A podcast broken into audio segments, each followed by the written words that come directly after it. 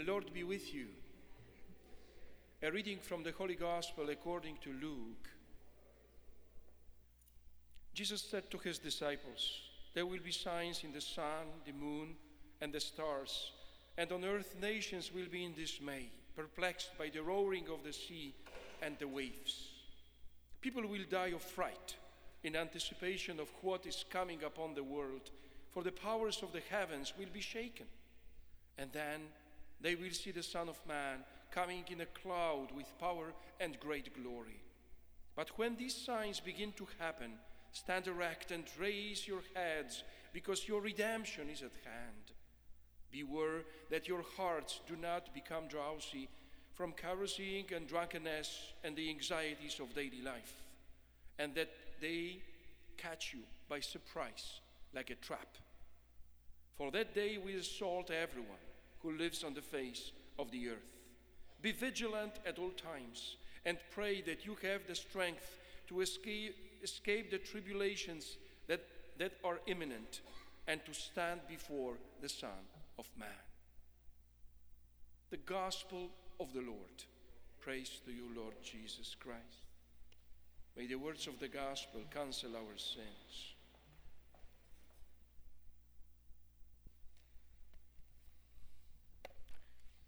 That was nice, no? The Alleluia was like in rather in New Orleans than in Chicago, but it was something without taking anything from Chicago, but it was great. Happy New Year. I'm serious. I know it's 1st of December.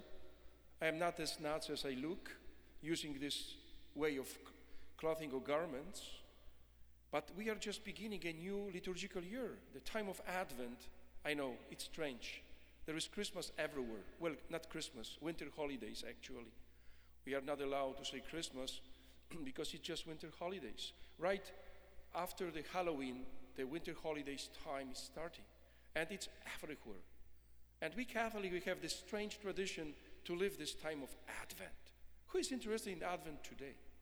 Actually, it marks the beginning of the new year, new liturgical year. So, liturgically, we are just starting a new chapter of our Christian life, of the journey with Christ as his followers, in his footsteps, hopefully.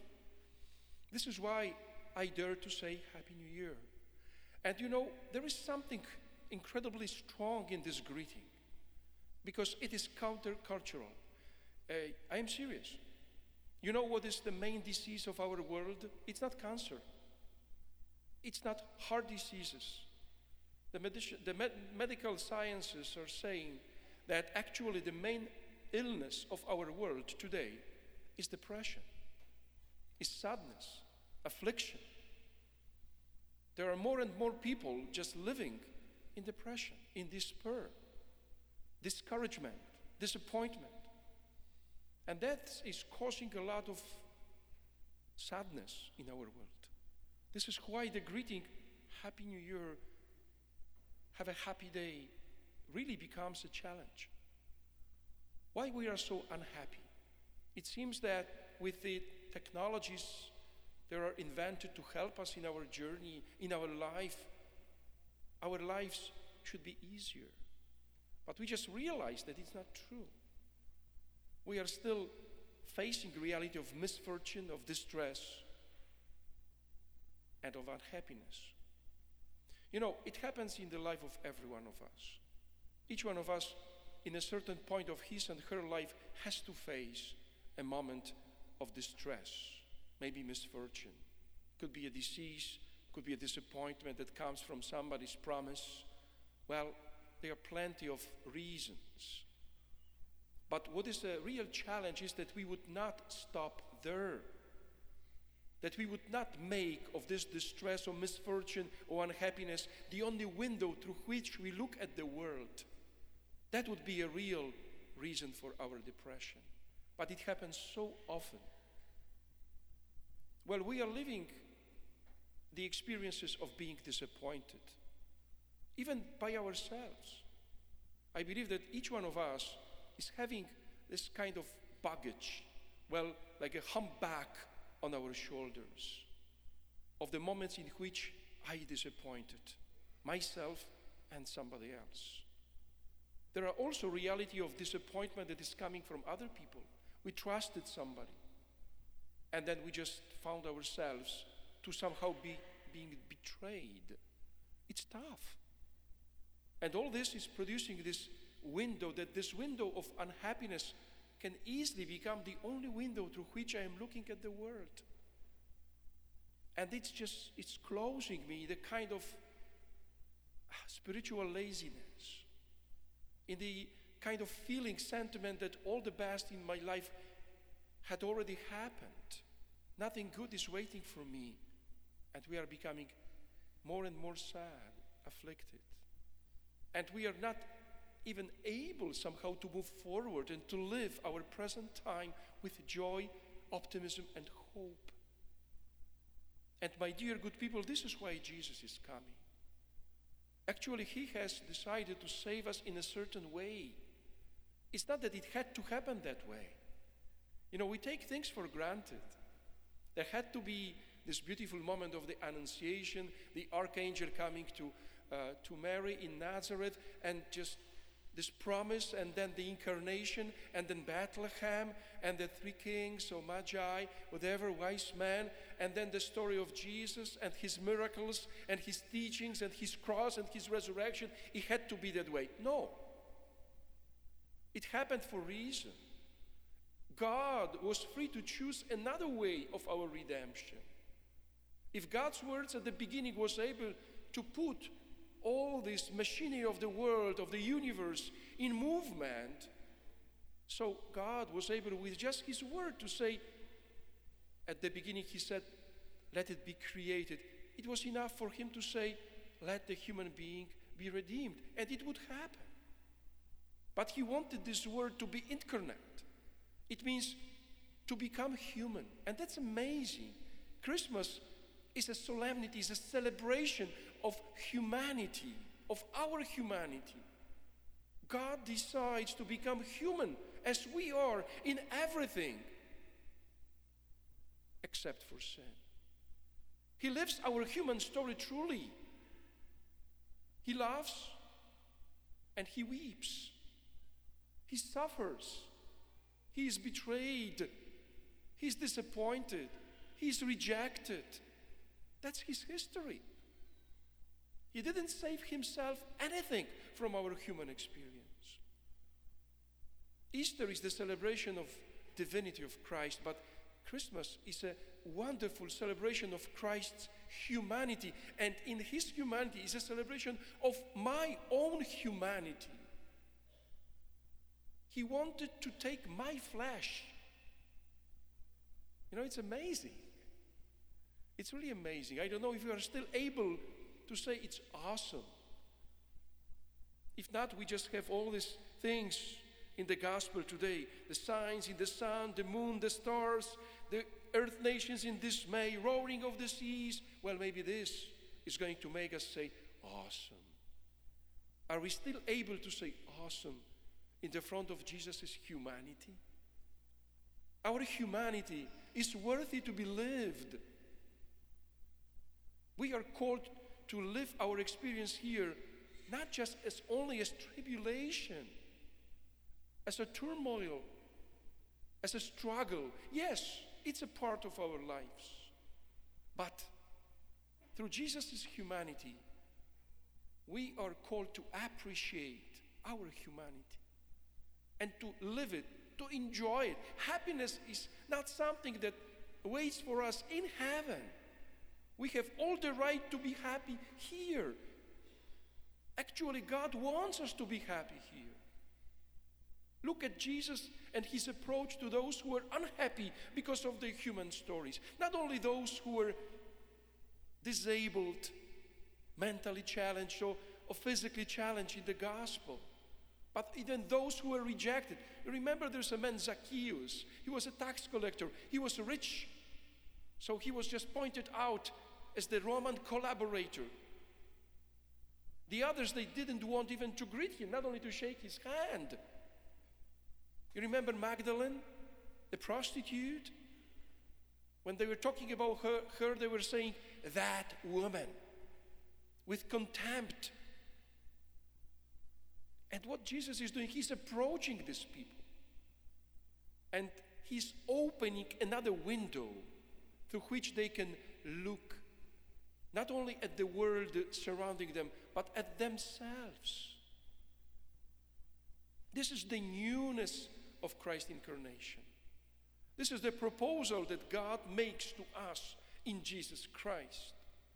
That, you know, beside this window of our distress, at times unhappiness, that we would really dare to open another window, the window of the gospel. The gospel in Greek is called evangelion. Evangelion, it means the good news, the joyful news. That's the teaching of Jesus.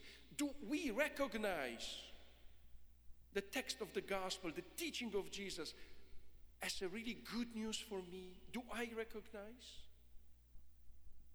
Is my Christianity bringing me to the source of happiness? Am I happy as a Christian? If not, something is not working, my dear good people. This is why we have this time of Advent, the time of expectation.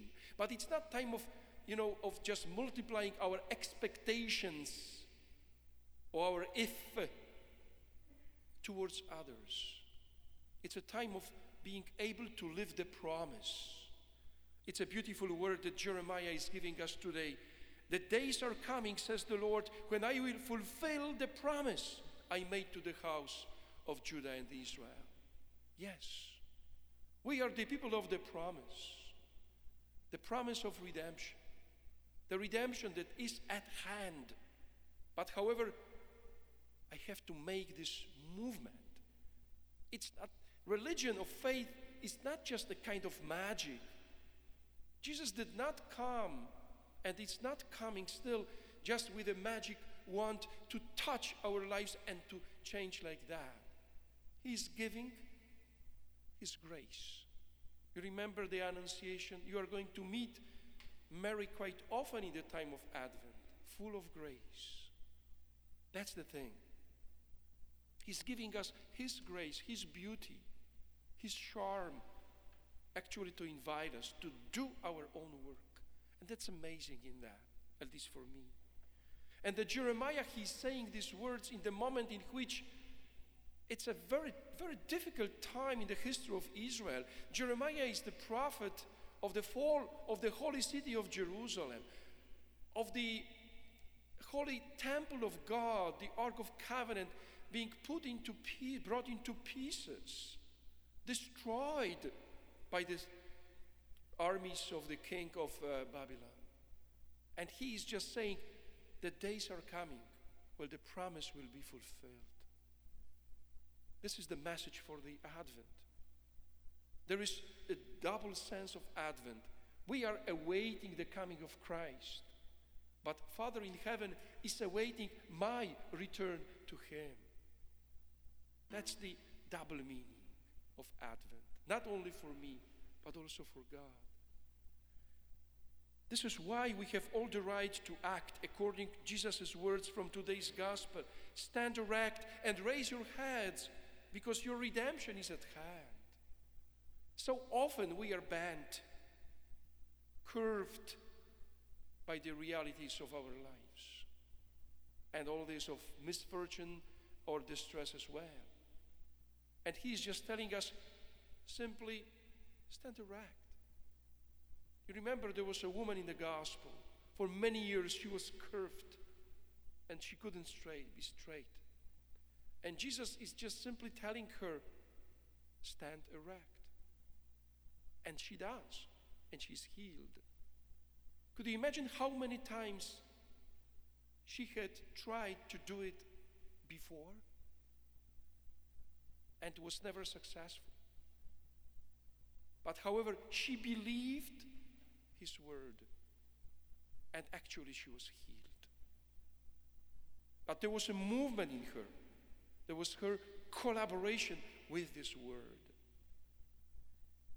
And then we become able to follow the strong advice or admonition of Paul in the second reading today. We earnestly ask and exhort you in the Lord Jesus that you should conduct yourselves to please God. That's the essence of religion. It's not the system of what is mainly forbidden, what is allowed and forbidden, but mainly forbidden.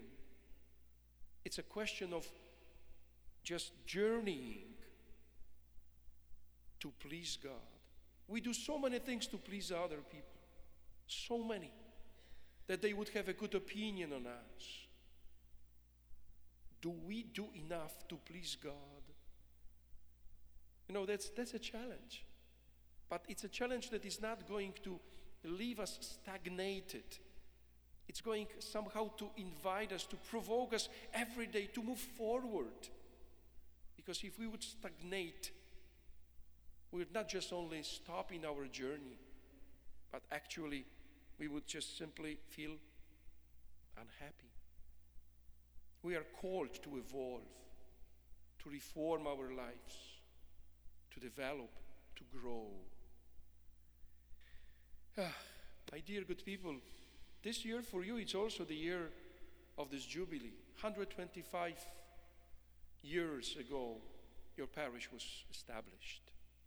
The Jubilee year in the, in the Bible is taken from the book of Leviticus when Moses is just giving the laws of God to his people.